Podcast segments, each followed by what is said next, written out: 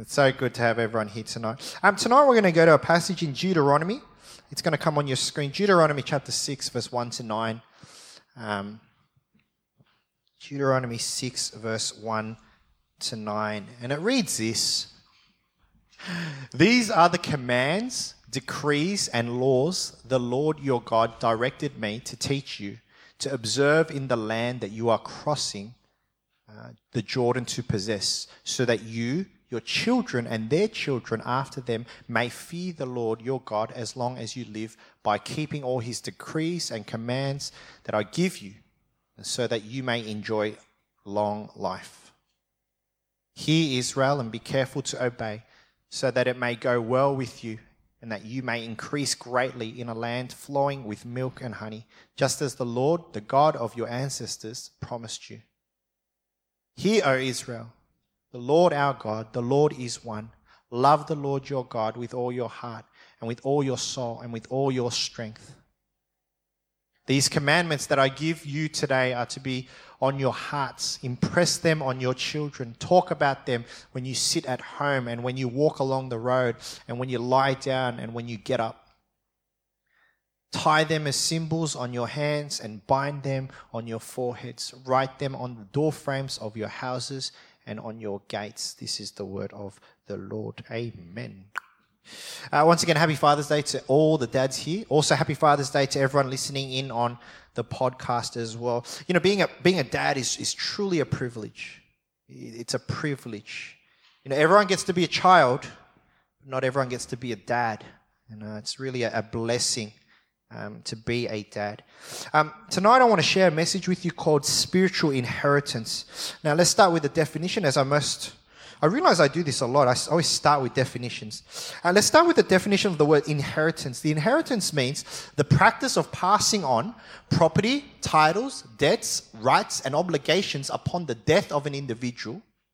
The rules of inheritance are different among societies and have changed over time. An inheritance is something uh, that uh, the parents own or have that when the parents die that they pass on to their children it gets passed on um, why do we talk about inheritance even though we're still alive because inheritance um, as we know it, isn't just material things. Uh, inheritance isn't just limited to money and houses, but actually, what we're going to see is that there are things that can be passed on generation to generation that are outside of material things. Studies in parenting and the effects on children uh, have been traditionally been about the mother and child relationship. Um, if you go back and you look at um, studies that have been done to do with parents and the influence that parents have, it's usually around the mum. And only recently, only recently have we seen a um, lot more studies being done about fathers. Um, historically, the mother was the sole responsibility of upbringing the child. Now, you know, we're talking you know, in, in our society anyway, you know, it was a while ago, but there are still societies in the world today where the mother, it is the mother's job to raise the children. And, and so the father would be uninvolved or absent in this area. But recently, I guess within our culture, we're seeing that the role of the father is actually more important than what we see. Um, science has shown that for many cases, children receive 60% of their traits from their dad. Um, 60%, and that means they only get 40% from their mum. Um, some of the traits include their height. Oh, thank you, Jesus. Um, I married um, a shorter woman, so hopefully, well, Chris is already taller than mum, so that's good. Um, height, dental health, dimples, toes, fingerprints, and mental disorders. Um, 60% come from dad, and only 40% come from mum. What fathers give to their children is significant to say the least. And that's just talking about genetics.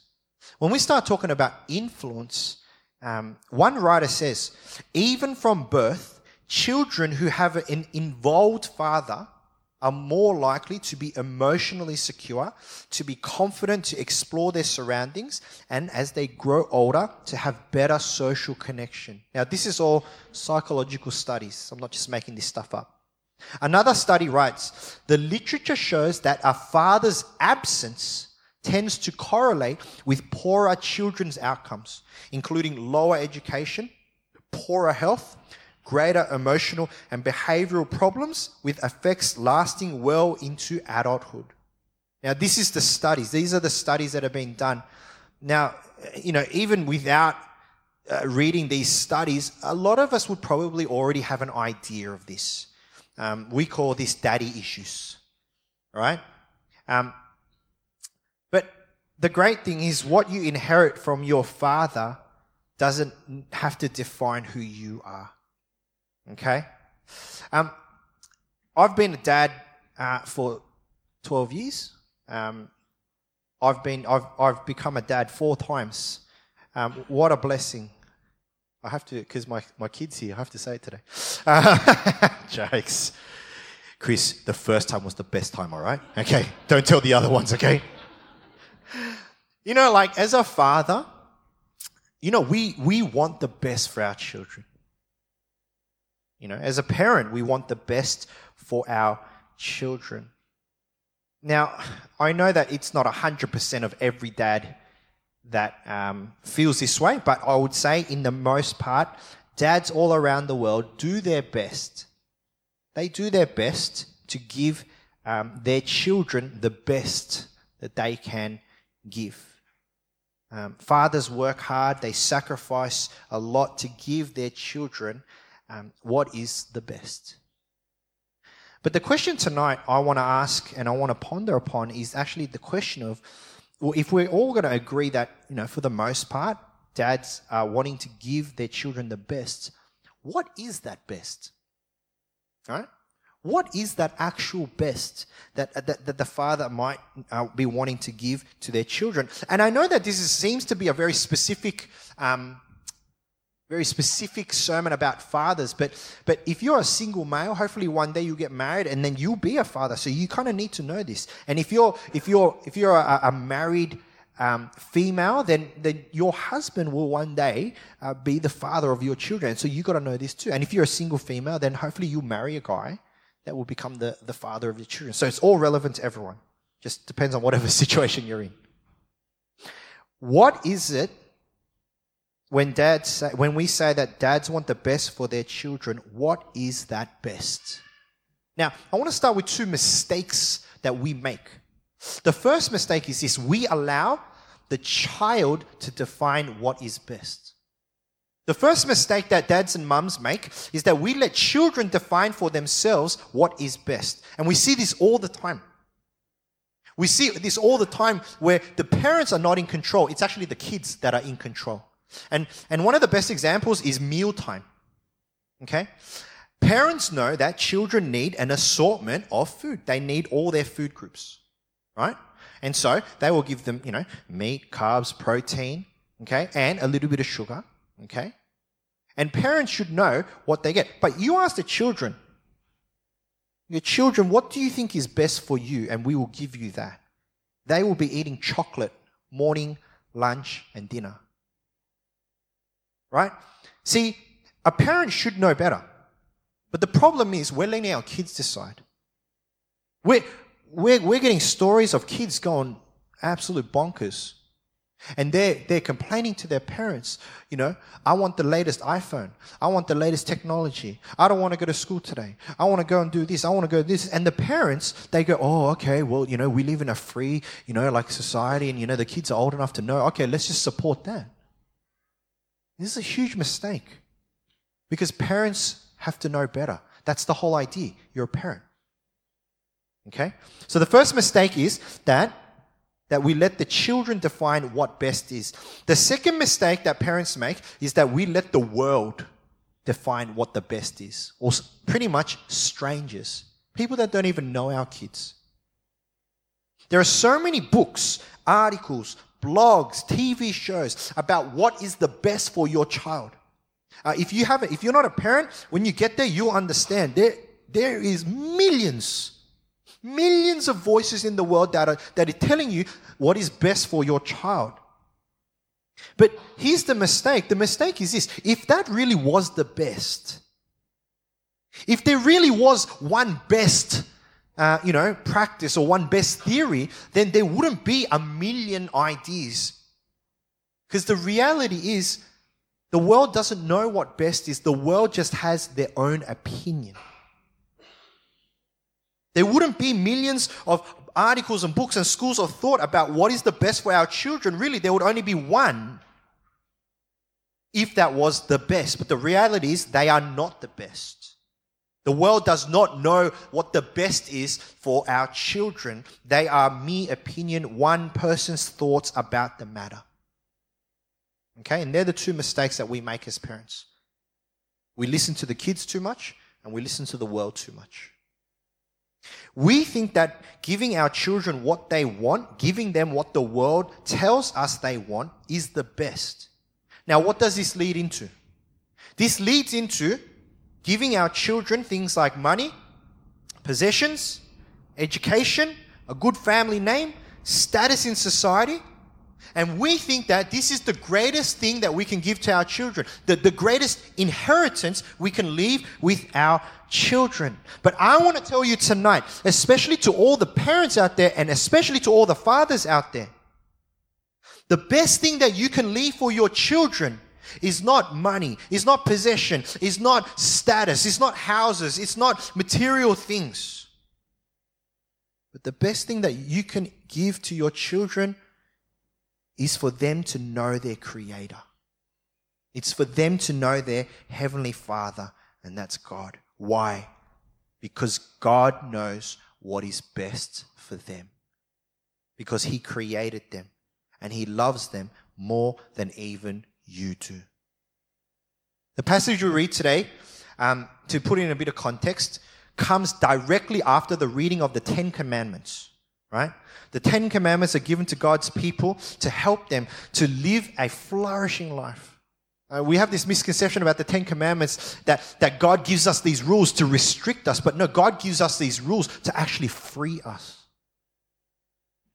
And after the reading of the Ten Commandments is given, this is what is given. And, and there's a few reasons why uh, God gives these commandments. Why, why, does, why does God give these commandments to his people? And we see this in verse 2 and verse 3. Firstly, verse 2, it says, So that you, your children, and their children after them may fear the Lord your God as long as they live by keeping all his decrees and commands that I give you, and so that they may enjoy long life. The two things in there, that their generations following would fear God.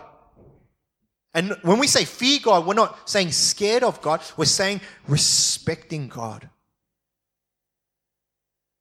We're, we're given these commandments so that that we would, and then our children, and then their children would never forget who God is. And secondly, it's that we may enjoy long life. There is correlation. There's correlation with obedience to God and long life. That's what the scriptures tell us. What about in verse 3? Hear Israel and be careful to obey so that it may go well with you and that you may increase greatly in a land uh, glowing with milk and honey, just as the Lord your God, uh, the God of your ancestors, promised you, that it may go well with you. That's why these commands are given, so that when you obey them, that it will go well with you.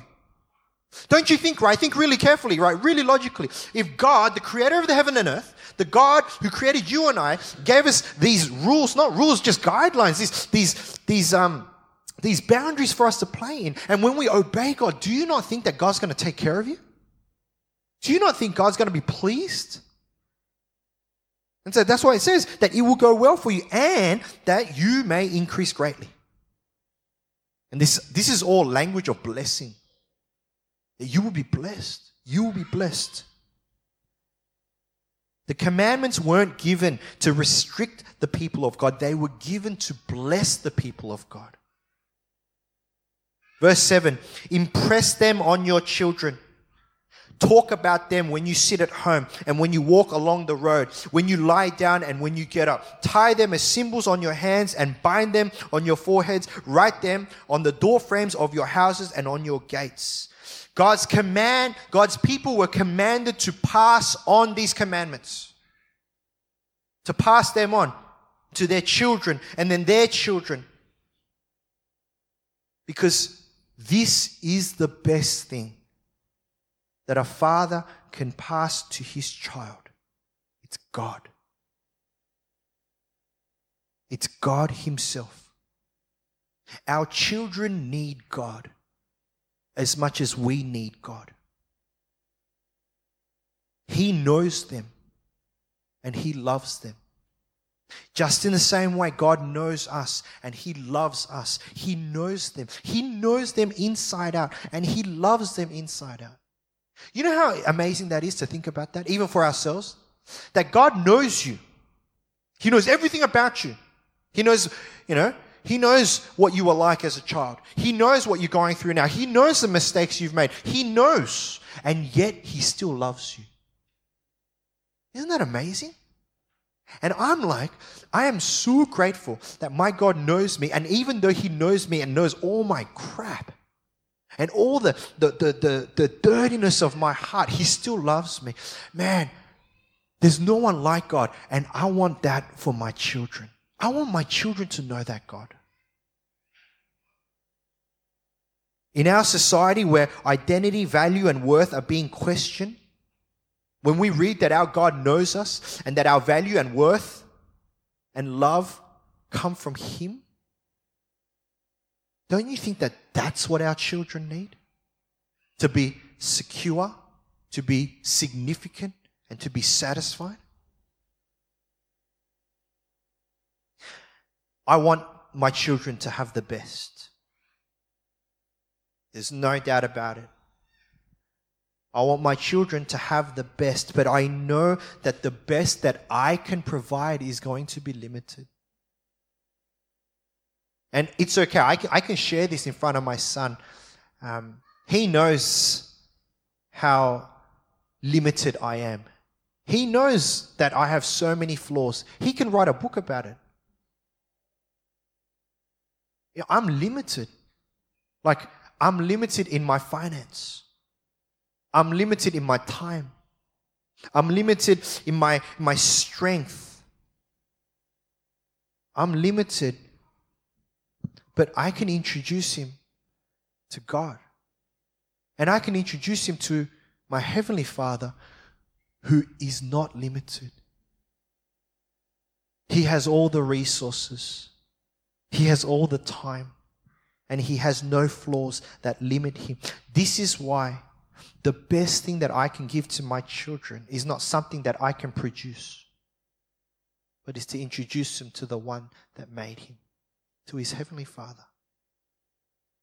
I want my children to have spiritual inheritance more than earthly possession. Why? Earthly possession will fade away. Earthly status will fade away. But knowing God and being a part of His family, when earthly possession finishes, when education finishes, when your life finishes, the spiritual inheritance will continue to bless my child for all of eternity. This is where the rubber meets the road. Especially all of our parents. I want you to carefully consider what you are investing into. Yes, a million dollars may change your child's life right now, but will it change their eternity? Your family name may get your child into places in this world. But at the end of the day, the only thing that's going to matter with that family name is being on that gravestone, on that tombstone. But the inheritance of God, the inheritance of God through His Son Jesus, can not only alter your child's life in this life, but alters it for all of eternity. Know, Proverbs 22 6 says, Start children off on the way they should go, and even when they are old, they will not turn from it. If I take a moment to pause, if we take a moment to think about our dads or our parents, It said, I'm sure we have a whole variety of experiences. What did they leave for you? What did they pass on to you? You know, what do you think is the most important thing that they're going to pass on to you?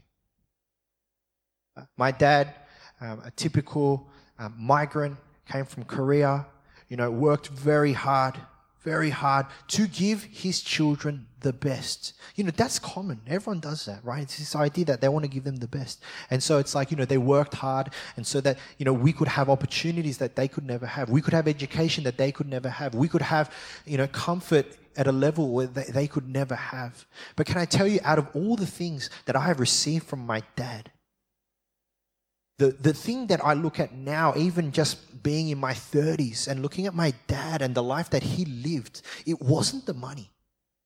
And it's not the money. It will never be the money. It's not what suburb I live in. It's not what, you know, portfolio of housing that I have. It's, it, it's, it's going to be nothing. It's not even my personality. You know what it was? The, the biggest thing that's made an impact in my life, that's going to make an impact for all my eternity, is that every morning my dad wakes up and he prays for me. And he gets up and he spends time with God. And my dad wakes up early.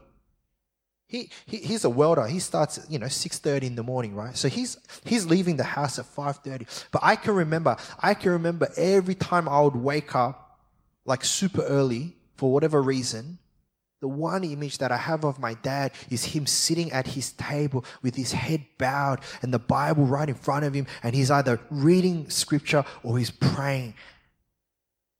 That is the inheritance that he has passed on to me. Friends, there is nothing. Think about that. Think about the comparison. Tell me one thing.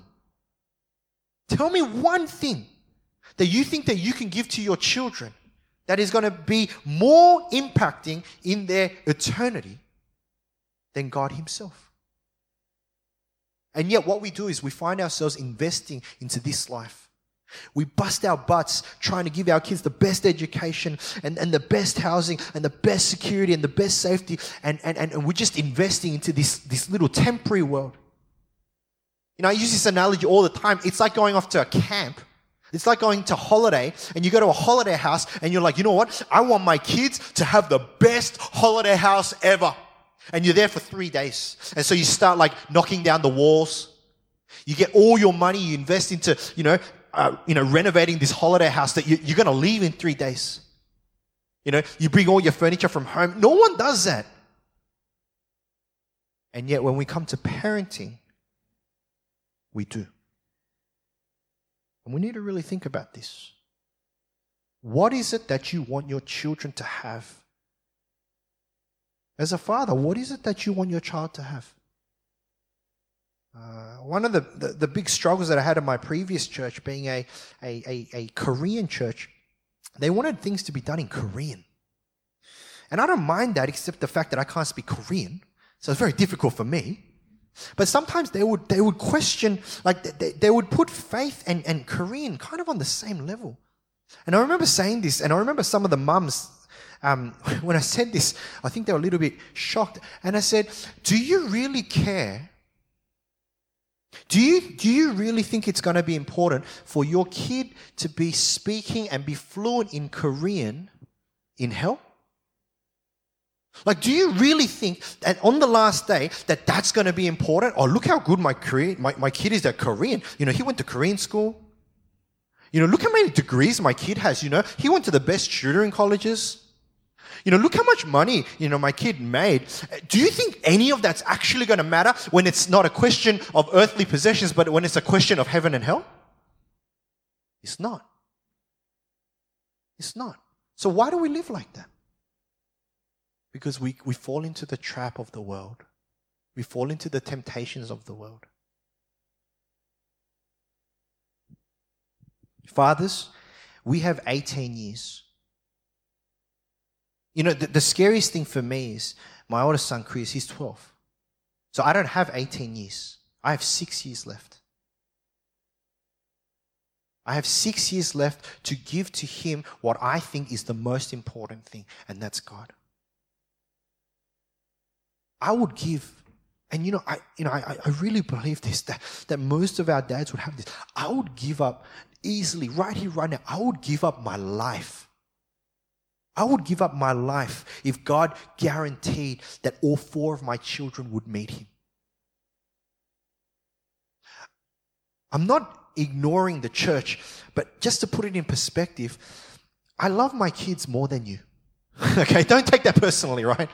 Don't take that personally. I love the church too, right?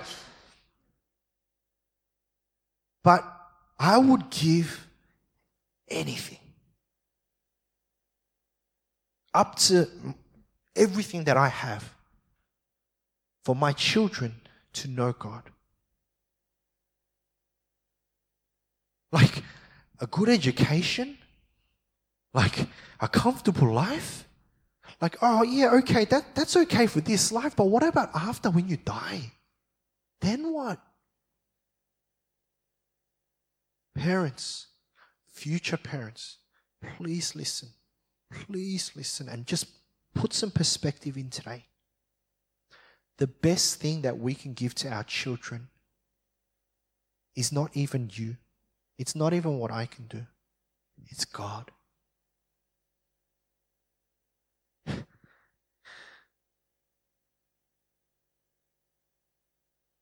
My, my son is in the front row and he's, he's tearing up. And it's killing me because he gets that from me. You know, that's, that's part of the 60%, man. You know, like, we both just watch TV and we just like, it's like a McDonald's commercial and we're both like tearing up, you know.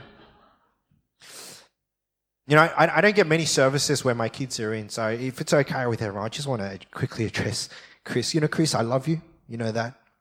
And uh, so proud of you. Um, and, and I'm so sorry that dad is um, weak and, and flawed and, and, and not as rich as other dads and, you know, whatnot. But, but Chris, you know what? Like, you know, I, I just want you to know God. You know, and I want you to know that God loves you. And He's so proud of you. And, and you know, there's, there's nothing else, you know, like, we're to go to Disneyland. That's the best I can do for you this year, man. But, but you know, God, God, He will, He will protect you. Even when dad's not here, he will look after you. You know? Can you go you go tell that to the other kids, okay, later, okay? That's your job as the first kid. Oh man. The best thing that we can have in our lives. And maybe your parents couldn't give you this or didn't give you this, and that's okay, because you have the choice now. The most important thing that we can have in our lives is not material possessions, it's not status, it's not fame, it's God. Because everything else will end when you die. But your relationship with God, where you stand with God, that's going to go all, all of eternity. So, fathers and parents, especially today, impress them on your children. Impress them on your children that they would know God they don't need to know the periodic table. They don't need to know or go to the best school, you know, in New South Wales, North Sydney Boys. They don't need to know or go, or they don't need to earn millions of dollars. What they need to know is their Creator God. I promise you, you will not regret that. Don't find yourself later in your life. Your kid is rich, your kid is educated, your kid has influence, but doesn't know God.